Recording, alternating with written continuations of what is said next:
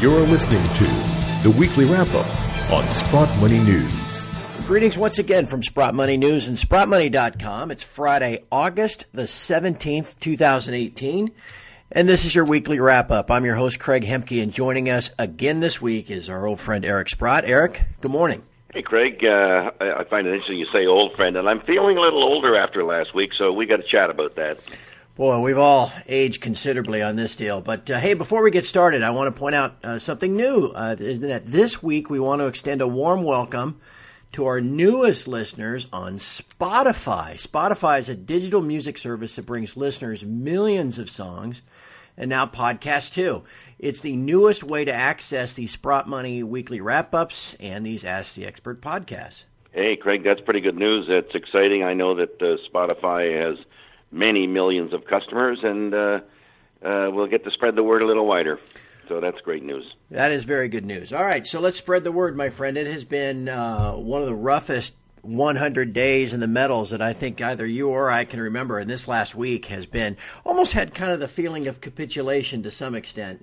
Gold at one point was down $50 on the week from 1211 down to 1161 and now we're back up to about 1184 this morning uh, you've been through a few of these in your life, Eric. Uh, any words of wisdom for everyone? Well, more than I want to recall, quite frankly. Um, but I'm sort of reminded, you know, there's there's things that the market does. Not that I believe in the market being an honest market, but the market does. Uh, that seem to go totally against the grain of what you would expect. And I was reminded that uh, back in the, uh, the the lead up to the Bear Stearns bankruptcy, as everyone was realizing, oh my God, we're getting, we have a financial crisis going on. The price of gold went from 1020 to $700 during the financial crisis. Yeah. And of course, the, the argument is that the powers that be, who know that you're in trouble, create a weakness in gold to kind of mask the trouble. But ultimately, you know, the truth comes out and things right themselves. And of course, gold went from seven hundred dollars then to nineteen hundred dollars. Uh, so those who got shaken out would have very much regretted it. And uh, of course, everything I see in the um, physical markets is uh, very optimistic. I mean, I think of all these people that live in all these countries where their currencies are getting hammered, whether it's the Brazilians, the Indians, the the Turks, the Iranians. We're getting more and more people all the time, all of whom have a a, a sort of a disposition towards gold anyway. So, and I read uh, this morning that the Asian demand is very robust. Well, you know what? I'd expect it to be robust.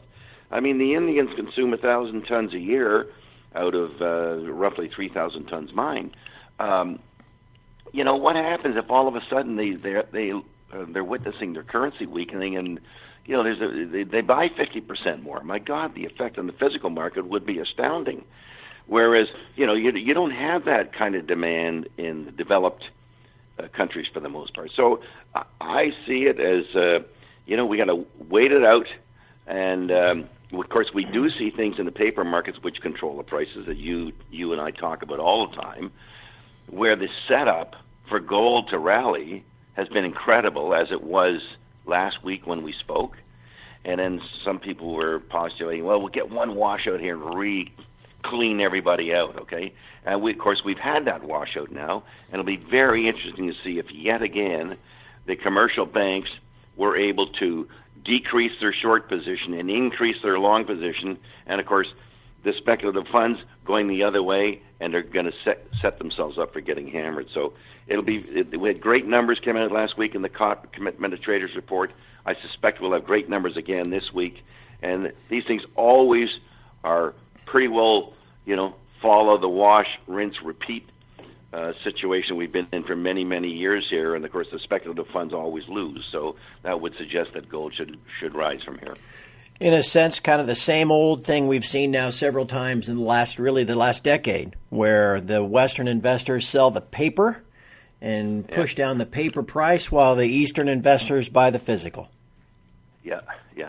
You know, it's funny. I get very skeptical of a lot of things that are going on, sort of in the world economy, if you will. And I was sort of harkened back to uh, an item of interest this week when uh, Royal Bank of Scotland finally you know, was assessed a 4.9 billion dollar fine for something they did in 2008. Eight, uh, ten years later, the fine comes out. Uh, you got to wonder about the timing of that, okay? But I don't wonder, but I know exactly what was happening. They had to, they had to wait ten years for Royal Bank of Scotland to be able to pay the damn thing. Yep. And of course, when you're a bank, you get to borrow at zero and lend at three. Hey, if you just keep your nose clean, you're going to make money, and you're going to uh, turn your your fortune around. And finally, ten years later, their fortune was turned around. They pay off the uh, the U.S. government, and next thing you know, they announce a dividend. So, what a wonderful thing to be a bank, you know, and when you can own government bonds, you, you don't even have to include them in your capital. You can lever them as much as you want. Next thing you know, you know you've come out of it, and it's this favoritism towards the financial world that is, in essence, dispossessing uh, the average worker. So between that and uh, another thing I noticed is that we get, we keep getting these statistics, U.S. economic statistics, where, for example, GDP came out of four but they revised the first quarter way down, and therefore the second quarter went up. We had housing starts. They said they were up in July, but they revised June to being way down. The fact is that the July number was worse than the June number. But when you revise the previous month, you can say it's up. And we're seeing a lot of that. It sort of, you know, makes me a little skittish to think that, you know, is this just a setup here that we keep getting all these phony numbers when we're really we're not making any progress whatsoever, but the numbers look good every month because we've revised the previous ones down. So right. we have to be a little bit uh, aware that uh, those things seem to be um, going on more and more all the time here. Yeah, well, and, and, as you said, in summer, it's been a it's been a very difficult week. But that commitment of traders report this afternoon will probably show, gee, levels maybe we've never even seen before of uh, the the banks moving to where they are not the ones that are short anymore, and instead it's all the speculators. That would sure seem to be a uh, a positive setup going forward. Yeah, no, we're there. I mean, we're we're perfectly positioned where things should reverse in terms of the, of course, the sentiment's just awful for gold, and uh, people who watch those sort of things, they see that the sentiment gets so low, they can only go one way. I mean, it has to get better. So, yeah, you know, I think we're uh, we're all right that way, and I, I do look forward to seeing the commitment of traders report. And and you know, China seems to be coming back a little here. Uh, the premiums uh, were up uh, pretty good yesterday. We're up around six dollar premiums, which we were almost flat before that. So, you know, maybe if um, if the, uh, between the, the various Asian countries that love gold uh, we could see uh, a pretty good turn here. Speaking of sentiment, my friend, oh boy, did we get a washout this week in the shares. The the Hui index has fallen just in the first four days this week from 159 to 139. That's a drop of nearly 13 percent in a week. Is that is that kind of a? I mean, you've seen this before. Is that kind of a capitulation yeah. in the sector? Is that just big? The final shares of big money getting washed out, and now finally we're at a bottom. Well, all I can say, Craig, is it better be right. Yeah, yeah. because that's all. That's a big decline in a week. I mean, you don't don't be annualizing that. I mean, right. we'll have to end these discussions in about eight weeks. Um, anyway, it's no. I've seen it before, and in fact, I can remember so distinctly at the bottom in uh, sixteen, the shares got pounded the week before. Yeah. For no reason. It didn't even seem like there was a reason and it was the final capitulation one day before uh, the stocks went up by oh my god I think they went up by like a hundred percent or so in no time in six months. Yeah. So no, I, yeah, I've seen this before, and people do lose confidence in it. And of course, they're looking at once you see gold go through twelve hundred, everyone's going, oh my god, we're going to go below a thousand or seven hundred or numbers like that, um, which is extremely unlikely because n- nobody will be mining gold at seven hundred dollars. So uh, I think we're pretty safe there. So yeah, no, it's certainly a sign of capitulation, and I hope that that's uh, what ultimately manifests itself here. And specific to a couple of com- companies we've talked about from time to time here, I know you've got a few favorites. Uh, any thoughts yeah. you can add on what's happened in sure. some of those this week? Yeah, well, of course, Kirkland Lake got totally bombed, and um, it went from I guess it had hit a high of almost 31, and it's at 20, under 25, I think now. So that's a pretty good hit in a very short time, probably yeah. in about six or seven days. Uh, I can uh, tell you that I mean I'm I'm certainly not disappointed with with how we're operating. Uh, yes, I'm disappointed in the gold price, but the operations have done well.